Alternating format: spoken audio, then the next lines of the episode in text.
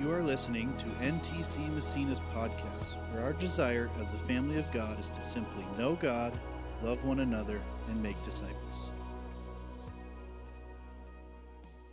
We started a series last week. Greg started a series on the church, which is what we're talking about. We're talking about people.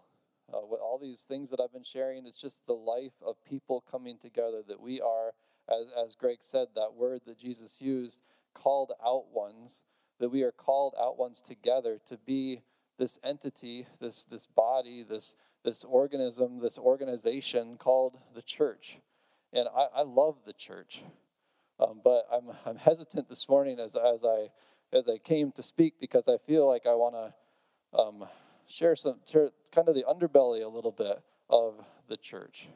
Um, which is a hard thing to do because you know if, if you say anything critical of my wife man i just it, it really, I, I react. And I, and I think to criticize the bride, the wife of Christ, is, is something that we want to do lightly, but it's something that we need to do, that we need to acknowledge. I, I'm getting ahead of myself. Today's 4th of July. How many appreciated fireworks out at the mall last night? I think they had fireworks out at the mall. Anybody wearing red, white, and blue? I saw the red, white, and blue uh, earrings there on Amanda some red, white. Oh, got the shirt. I, this is the best red, white, and blue I could find. I got a little red in here. Put on my, my red uh, band on my watch. Um, but I, I consider myself deeply patriotic. I, I, I, love our country. I think our country is absolutely amazing. Um, my,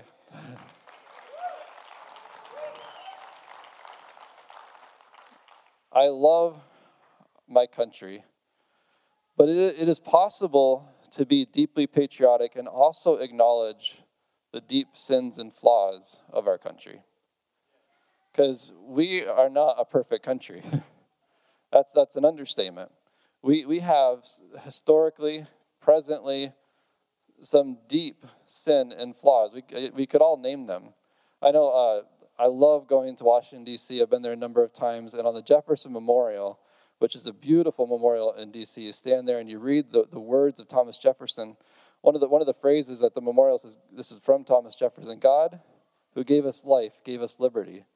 Can the liberties of a nation be secure when we have removed the conviction that these liberties are the gift of God? Indeed, I tremble for my country when I reflect that God is just, that his justice cannot sleep forever Commerce between master and slave is despotism. Nothing, nothing is more certainly written in the book of fate than these people are to be free. Thomas Jefferson, back in 200 plus years ago, acknowledged that justice would be coming for our country because of slavery. Thomas Jefferson was a genius, but also deeply flawed, like all of us.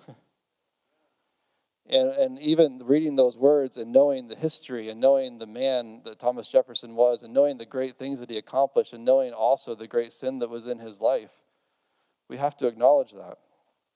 I have a picture that came up in my, in my memories uh, this week. This is uh, of, of my wife. Not a, the most flattering picture. She probably will hate me for, for showing this, but she is seven months pregnant with Sydney uh, who is now 16, almost 17 years old. But this is a picture that was taken in front of uh, John Adams' home down in Massachusetts. And you, you can go away from the pictures to look at. Uh, so Julia won't get mad at me too much later. But uh, I've dragged my wife to so many memorials, so many historic sites because I, I love history. I love reading. I've been to almost every place I can think of. I haven't. There's a few that I haven't been to, but uh, dragging her through Boston and, and all of these places and and John Adams is one of my one of my favorites of our of our founding fathers. Uh, one of my favorites because of his relationship with his wife and his relationship with his kids and his relationship with God, his faith, and the way that he spoke out against against slavery. Uh, but John Adams isn't without fault. I know when, if you look up, John Adams is remembered uh, primarily for the Alien and Sedition Acts, which, they, which was deeply critical, probably why he didn't get reelected because of the way that he treated foreigners during a time when he was gearing up for possible war. He, he took away a lot of the, the fundamental rights that we hold dear. And people were saying to him, Thomas Jefferson was saying, You're, you're taking away the, our First Amendment rights. You ever heard that before? Don't take away my First Amendment. Well, they were saying it 250 years ago. Not 250, 220. They were saying it 223 years ago. John Adams had his flaws. We must acknowledge, we must be allow ourselves to be self-critical. We must acknowledge that the church, the church has caused great pain in people's lives. You know, it's, it's easy to read the Old Testament and point out the great flaws of the nation of Israel. But the last 2,000 years of our church of our church's history is easy to point out the flaws as well. In the news this week, in the news over the last couple of weeks, has been the, the uncovering of these, these mass unmarked graves of indigenous people at uh, the residential schools across Canada, and, and I, don't, I don't even know where they all are. I don't even know how to wrap my brain around that injustice, that sin, and, and how it was covered up, and how it is connected to the church. You know, maybe not our church, but we are a part of the church. And how, and how to, to read about the injustices in, in that happen in our world and the things that happen in history and the things that happen in our, in our churches, we have to acknowledge it. We have to see it for what it is. A couple weeks ago, we celebrated our 40th year, and it was a great celebration. We had three days of just talking about all the successes and all the awesome things that have happened through our church. And there's been amazing things that our church has done. But our church over 40 years hasn't been without conflict. It hasn't been without hurt. It hasn't been without offense. It hasn't been without wounds. People have been deeply hurt in the church, in New Testament church.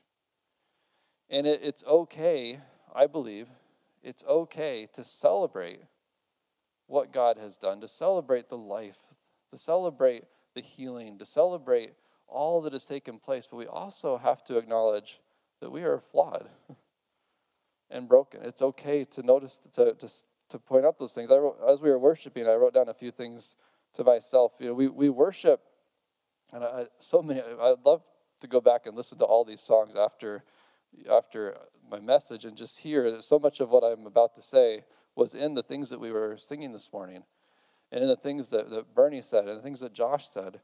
We worship our Creator. We worship the God who created us. We don't worship the church. We don't worship our country. I love my country. I got, they like to make fun of me, uh, Brad and Sherry, uh, about six or seven years ago, went over to their house for a 4th of July celebration, and I had a, a bandana that's an American flag, and I put it on. I never wear a bandana on my head, but I thought I'm going to wear American flag on my head, and they pick on me all the time. I'm going to wear it this afternoon because I love my country, but I also recognize that my country is flawed, that my, my country has caused deep pain. It isn't about comparison. We, want to, we can compare and feel good about ourselves all we want, but the Bible tells us to be self, to, to, to judge ourselves. How, how it says to pull out the log in your own eye instead of looking at the speck in another. We're supposed to judge ourselves. And I believe as the church, we're supposed to judge ourselves as well. When you get close enough to someone, whether physically or just close enough in relationship, you see their wrinkles, you see their flaws, you see their scars, you see their insecurities. Maybe that's why we don't always let people close. But when you also get close to someone, you also see their humanity. You see their struggles. You, you develop empathy. You see their pain. You have compassion. As I was talking about this, this message this week with Greg, we were talking about how there's always weeds in the garden. Anybody else have a garden of any kind? There's always weeds in the garden. every year. no matter no matter how much we pick out the weeds, there's weeds in the garden. And that doesn't excuse the, we don't want to excuse the weeds. We don't want to excuse the pain. We don't want to excuse the flaws. We don't want to excuse the things that have happened. But just kind of just wrestle with the idea that in the midst of something that is unbelievably beautiful, the church, that there's also a mess under the, under, under the surface or sometimes above the surface. Relationships bring so much joy and also so much pain, don't they? Relationships, whether it's marriage or it's our children or it's our friends, we find so much satisfaction, so much joy, so much happiness, so much love. But those are the people that hurt us the most, aren't they? It's, it's part of the package. God is calling a people to himself to be healed and to heal, to show the world what humanity is supposed to look like. As, as we continue this series, as we talk over the next, uh, over the summer about what the church is, our, our goal, our, our desire is to show a vision of the church that shows God, that shows the world God, that we can show the world what God is like, that we can show the goodness of God through a collection of, of people. Uh, one of my favorite uh, church names, and this idea, there's a number, a number of churches that are named it, is, is Mosaic. There's a church in LA that I follow, a pastor that I listen to regularly. And he talks about the naming of the church Mosaic being that we are a collection of broken and fragmented pieces that when God's light shines through, it creates a beautiful picture. How a mosaic is a collection of broken and fragmented pieces of rock or glass or, or trans, translucent um, pieces of glass that, when put together and light shines through, there can be a beautiful picture. Because we are a collection of broken and fragmented people. That when we come together as the church and allow God's light to shine through us, it is a beautiful picture. That's, that's our desire. Not to say we're perfect and we got it all figured out because we don't. if you've been here any length of time, if you know me for any length of time, you know that that's not true of me. you know that's not true of any of us.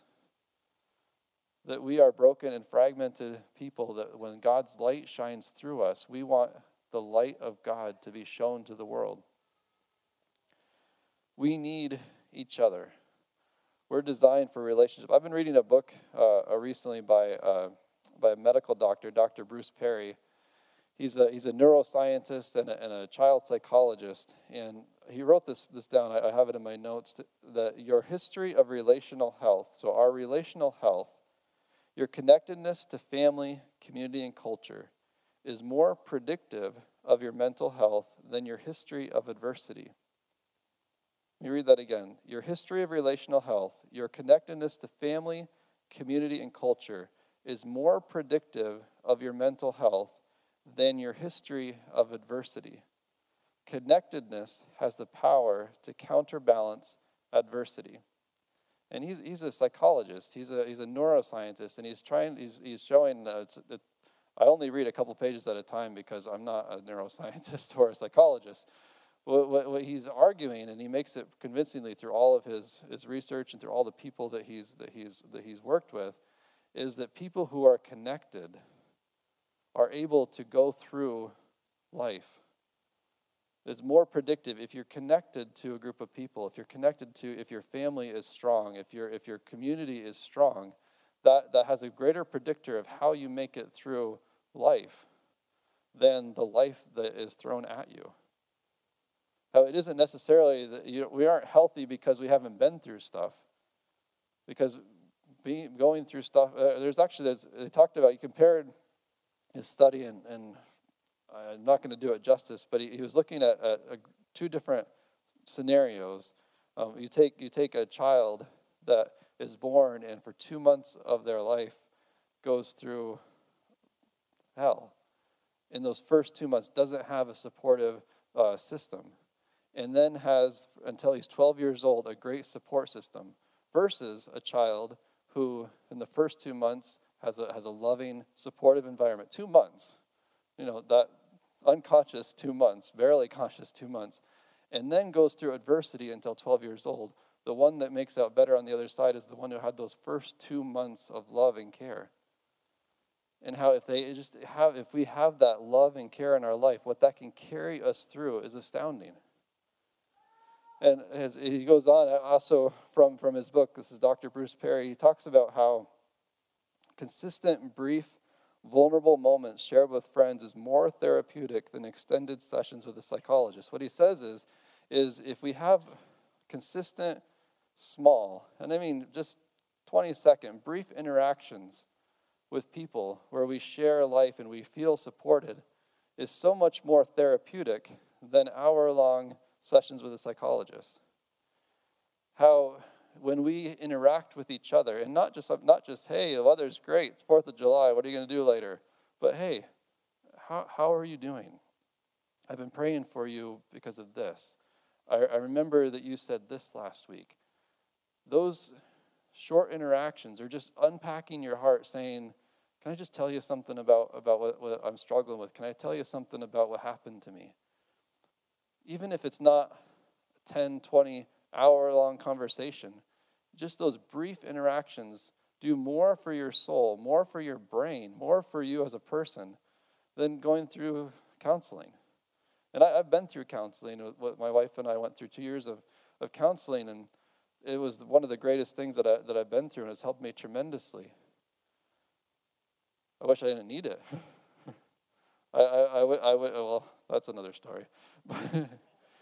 but what I'm, what I'm trying, to, trying to get at, though, is that as we walk together, as we have a community where we know each other, where we are known by each other, and that's the goal, is that we have a space that we call the church, that we call here NTC New Testament Church. That as we have a space where we can be known and know, the healing that that can bring in our lives is profound. But we have to go there. you have to get vulnerable. You have to be open to the person being vulnerable with you. It requires being a little self critical, being a little o- o- vulnerable.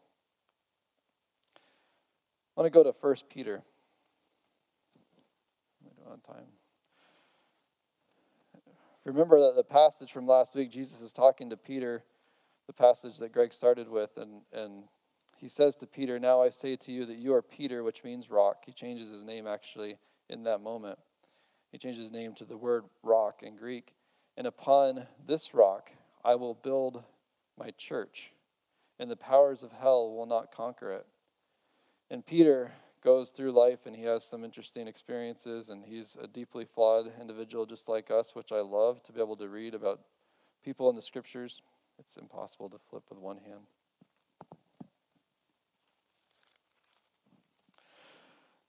And we see it in the scriptures. Actually, I was thinking about it this week. One thing I love about the, the Bible is that it paints humanity truthfully. apart from Jesus, every human being in, in the scriptures is deeply flawed. they all are. It doesn't take very long to, to read amazing epic stories about Gideon or Moses or Abraham or, or David I mean, talk about a guy that messed up. Or Peter, or even Paul. The Bible does not shy away from showing our flaws. Well, Peter is a great man. Jesus says, Upon you, Peter, I'm going to start, I'm going to build my church. We see that in the book of Acts, in Acts 1 and 2, when Peter preaches and the church gathers together and thousands of people come to know him, come to know Jesus, and, and Peter helps establish the church in Jerusalem. And decades later, Peter finds himself in Rome. And he's writing this letter to a group of churches in what we now know as Turkey. In the area of Turkey, there's a, there's a group of churches that Peter is sending a letter to.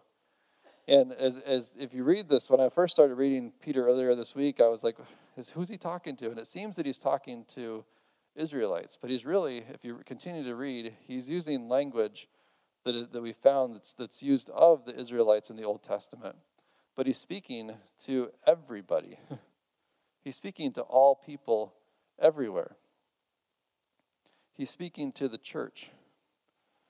And he's using language from the Old Testament of the family of God. And I, I talk about Genesis 12 almost every time that I speak, how the, the promise given to Abraham, very going back very back to the beginning in Genesis, the Lord said to Abram, Leave your native country, your relatives, your father's family, and go to the land I will show you.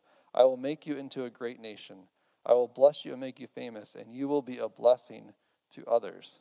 how the point of God's work in the earth and selecting and, and, and showing his, his love and his life and his light to a person named Abraham, who became the family of Abraham, who became the nation of Israel, and who is the father of our faith as, as, the, as the church, is to pour out blessing upon people so that through the people, all people will be blessed.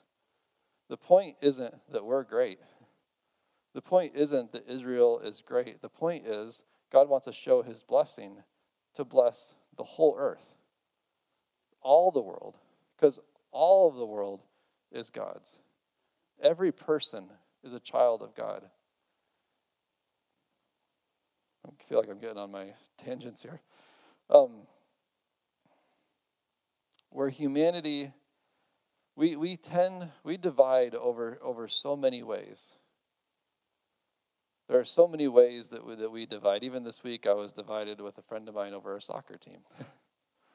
my, my soccer team, the Portland Timbers, was playing the Austin team, and uh, I was texting pictures back and forth. He ended up, they, uh, he didn't beat me four to one. His team beat me four to one. I didn't do anything, but but you know we we, we divide over different things. We we divide over politics. We divide over countries. We divide over beliefs. We divide over gender, we divide over thoughts and doctrines, where the Bible is constantly including everybody. How we are one tribe, one nation, one people, one church. That's the desire. Let's read 1 Peter chapter 1. This letter is from Peter, an apostle of Jesus Christ. I am writing to God's chosen people you, who are living as foreigners in the provinces of, well, he's written to a specific group of people, but verse 2 God the Father knew you and chose you long ago, and his Spirit has made you holy. As a result, you obeyed him and have been cleansed by the blood of Jesus Christ. May God give you more and more grace and peace. All praise to God, the Father of our Lord Jesus Christ. It is by his great mercy that we have been born again. Because God raised Jesus Christ from the dead, now we live with great expectation we have a priceless inheritance, an inheritance that is kept in heaven for you, pure and undefiled, beyond the reach of change and decay. And through your faith, God is protecting you by his power until you receive the salvation which is ready to be revealed on the last day for all of us to see. So be truly glad. There is wonderful joy ahead, even though you must endure many trials for a little while. Life. These trials will show that your faith is genuine. It is being tested as fire tests and purifies gold. Through your faith, though your faith is far more precious than mere gold. So when your faith remains strong through many trials, it will bring you much praise and glory and honor on the day when Jesus Christ is revealed to the world. You love him, even though you have never seen him. Though you do not see him now, you trust him and you rejoice with a glorious, inexpressible joy. The reward for trusting him will be the salvation of your souls. Jump down to verse 13. Peter is encouraging the church prepare your minds for action and exercise self control. Put all your hope in your gracious salvation that will come to you when Jesus Christ is revealed to the world. So you must live as God's obedient children. Don't slip back into your old way of living to satisfy your own desires. You didn't know any better then, but now you must be holy in everything you do, just as God who chose you is holy. I, I wanted to point out this word holy, going back to the Old Testament, is just this idea of set apart. You know, we think of holy as in holy, but it's just set apart, just like the church is called out ones. We're supposed to be set apart for a purpose. The things in, in the in the in the in the temple, things in, in the um, it's word tabernacle in the Old Testament, things are holy because they're set apart for a purpose, for some special use. So we are supposed to be set apart for some special use. Verse 17, remember that the Heavenly Father to whom you pray has no favorites. He will judge or reward you according to what you do. So you must live in a reverent fear of Him during your time here as temporary residents. Jump down to verse 22. You were cleansed from your sins when you obeyed the truth, so now you must show your sincere love to each other as brothers and sisters. Love each other deeply with all your heart. For you have been born again, but not to a life that will quickly end. Your new life will last forever because it comes from the eternal living Word of God. I'm going to pause there for a second. There's so many passages in the scriptures about, I call them, or I call them the, the one another's, how we're supposed to love one another, support one another, build up one another. There, there's, there's so many passages like that. And then there's other passages, uh, we talked about being aliens and strangers, being, um, forget the phrase that it uses here, temporary residence. How this idea that we were created for more. We were created for, uh, for a world that worked properly. We were created for a right relationship.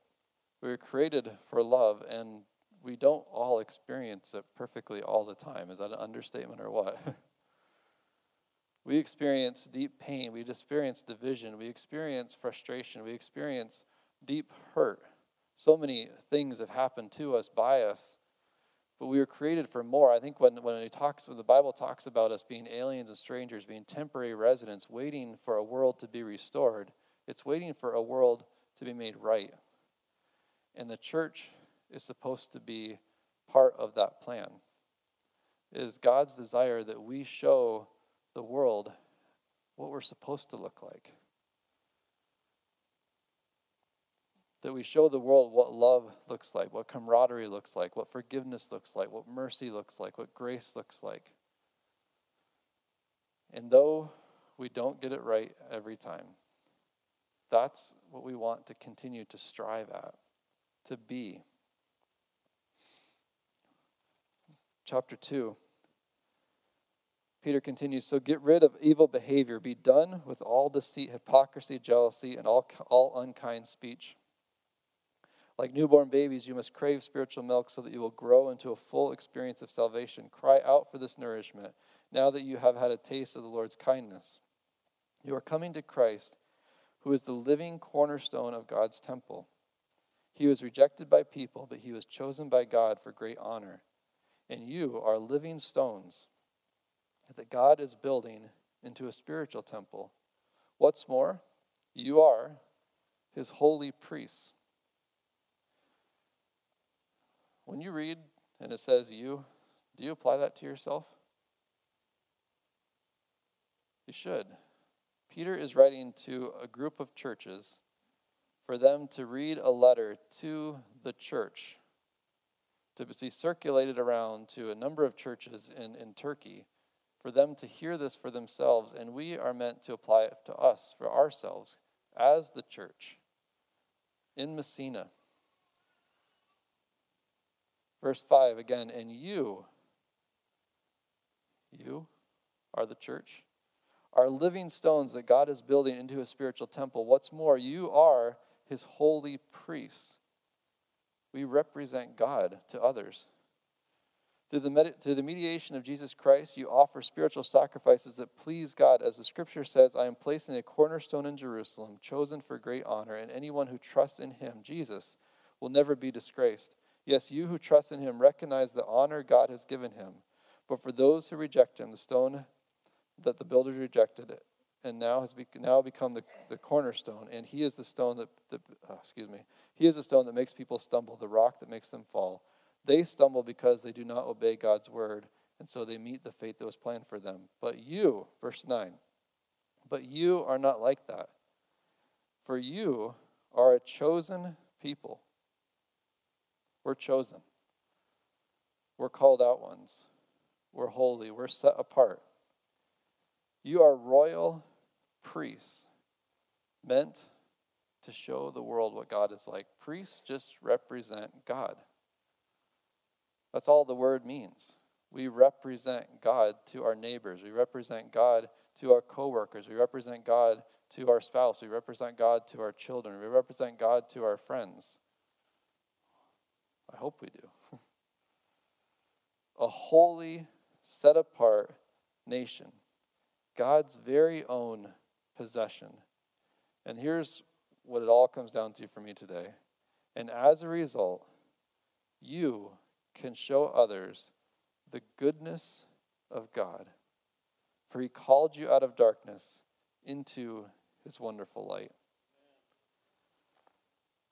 We are destined, created, desired, purposed, tasked to show the world, and the world means people, everybody, to show the goodness of God.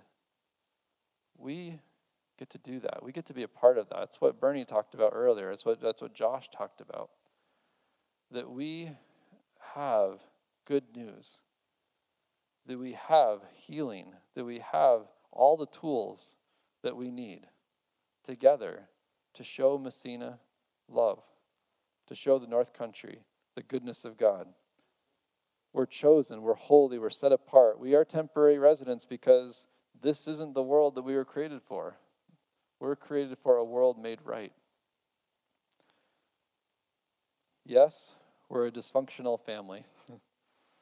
I love the passage, the, the ancient proverb, Proverbs 14:4 says, "Without oxen, a stable stays clean, but you need a strong ox for a large harvest." Anybody go outside earlier this week and, and smell manure? I, I was like, I live in town and I can smell manure. My, my, I remember my dad telling me, I, I, might, this might be a false memory, but my dad was, was on a submarine and he, he speaks of coming up in the middle of the ocean and being able to smell manure on, on, on, the, on, the, on the submarine because they had been through circulated air for so long that when you come up, you can smell all the things that we get used to smelling. I don't know if that was true or not. He's not. It is okay. He's shaking, he's shaking his head. Without oxen, a stable stays clean. Translation: Without people, the church is clean. uh, our, our, we we we have, we have uh, people clean. I, I've helped clean. My wife has helped clean. Heather Northrup and her family have been cleaning the church. A number of people over the years have cleaned the church. This place gets pretty messy from all of you. just like your home gets pretty messy from you. Without oxen, a stable stays clean, but you need a strong ox for a large harvest. We are a mess. we are people. I, I, I love the phrase people say when, when people are looking for a church, they say, if you find the perfect church, don't join it because then it won't be perfect anymore. Now, there is no perfect church because every church is full of imperfect people. And what I, what I hope to do this morning is, is not to be a, a, downer or not to be pointing out our flaws and overly focusing on them. My hope uh, this morning is to acknowledge the things that, that, that we have that we have done, the things that have hurt, the things that have caused offense, and deal with those things, but also be the church that, that God designs us to be.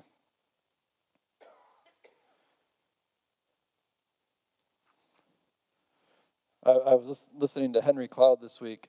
Uh, he wrote a book on boundaries. Check out Henry Cloud. He says conflict, and this just talking about the regular conflict that we have. Conflict doesn't mean that someone is bad or even that someone is wrong. It just means that two things are bumping into each other. Except usually I'm the wrong one. Sometimes it's not about being right or wrong, it's about how it feels, entering into that, health, that feeling with the person, with the other person.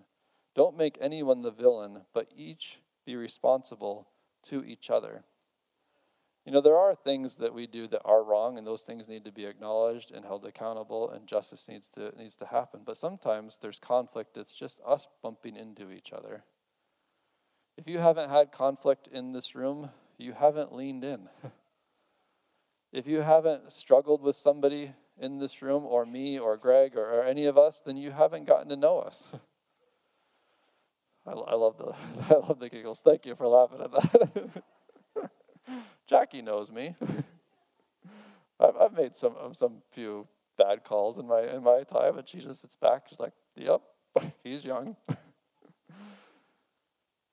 what we, if you haven't been hurt yet, brace yourself.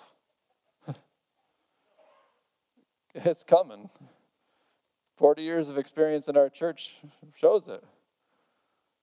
But that doesn't make us any less beautiful. That doesn't make us any less amazing. We have to speak frankly about our sins and our failings. We have to repent actively. And we have to, to construct a church culture that is rooted in truth, grace, and transparency. Because that will show the world the goodness of God. Matthew 9, we talked about it twice earlier today. Jesus traveled through all the towns and villages of that area, teaching in the synagogues and announcing the good news about the kingdom. And he healed every kind of disease and illness. Oh, come on, Kristen. Any, any, every kind of disease and illness. When he saw the crowds, listen to this, listen to this phrase. When he saw the crowds, he had compassion on them because they were confused and helpless, like sheep without a shepherd. The crowds and the people following Jesus were not sheep without a shepherd. They had plenty of shepherds, they had plenty of leaders. They were all part of the synagogue and part of, part of the, the system of that day, but they didn't have great leaders. They had broken and flawed leaders. Just like we oftentimes have broken and flawed leaders. You see, Jesus says, he's, or Matthew writes, when Jesus saw the crowds, he had compassion on them because they were confused and helpless like sheep without a shepherd. And he said to his disciples, Are you a disciple? Are you a follower of Jesus? Are you being shaped by him or desiring to be shaped by him? Jesus says to you, his disciples, The harvest is great, but the workers are few. So pray to the Lord who is in charge of the harvest and ask him to send more workers into his fields. Because there are so many wounded, we need a host of wounded healers. We, you, have been commissioned by God. In following Jesus, He said, I want you to tell people about me, to show the life that you've experienced. And whatever depth of that experience you've had of God, whatever depth of, of healing that you've, that you've encountered, whatever depth of love that you've received, we're to show that to others.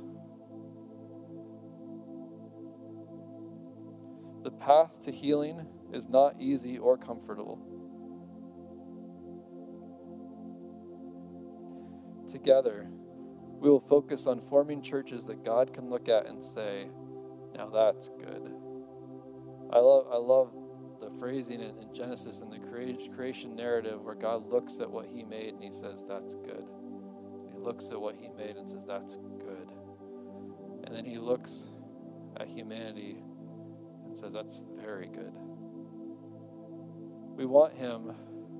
I do. I believe He looks at the church and He says, It's good. But we want more goodness. We want to be the church to where not only God, but the world looks at and says, that's goodness. Those people, I don't understand why they love each other so much. I don't understand why they love our, our nation so much, why they love our town so much, why they just love life so much. That's what we're, we're supposed to show the goodness of God, that first Peter passage. But you are not like that. You are a chosen people. You're a royal priest, a holy nation, God's very own possession and as a result, you can show others the goodness of God. For he called you out of darkness into his wonderful light. Why don't you stand with me and I'm going to pray. Uh, the, the line at the bottom of your notes I have is this beautiful mess, and I'm referring to us, where there's a lot of oxen, the, the stables aren't clean. This beautiful mess will show others the goodness of God my, my invitation to you this morning is do you want to be a part of that? Do you want to be a part of the beautiful mess that is the church? Do you want to be a part of showing the goodness of God to the world? That even us, as a, as a collection of broken and fragmented people, we can show the beauty, the glory, the wonderful light of our Lord and Savior Jesus Christ. He chose you. to represent Him. He chose me to represent Him. He chose us to represent Him. And we don't get it right every time, but that's our hope, that's our desire, that's our vision, is that through us, through all of our mess, through all of our fragmented selves, that we can show the goodness of God together. And my invitation for you is just to ask yourself do I want to be a part of showing the world the goodness of God? To be aligned with His bride, His body, the church? To be a part of this collection of individuals that we call New Testament Church for a purpose, for a reason. Not so that we can come and, and just sing a couple songs and check off a box and, and go about our week, but so that we can see the North Country changed. We can see people come to healing and hope and wholeness. God, we thank you. God, that you showed us your love, that you showed each of us your light. God, I, I pray that as we reflect on ourselves, as we reflect on the church, as we reflect even on our nation, and we see the flaws, we see the brokenness, we see the sin, God, we, we repent of it. We seek justice. We move beyond the, we, we move forward in, in showing love and making right so that we can be a part of seeing the world made right. As you are in the restoration business, you call us to be ambassadors of reconciliation, ambassadors of restoration. That we get to, to, to walk hand in hand as the church, as people, experiencing health and wholeness and healing together as we as we have relationship. And then show the world your goodness. Help us to show it today and every day. In Jesus' name. Amen. You are beautiful. You're an amazing church, and we are on a journey together. We'll be back again next week. Thank you for listening to NTC Massena's podcast. We hope you join us next week and have a blessed day.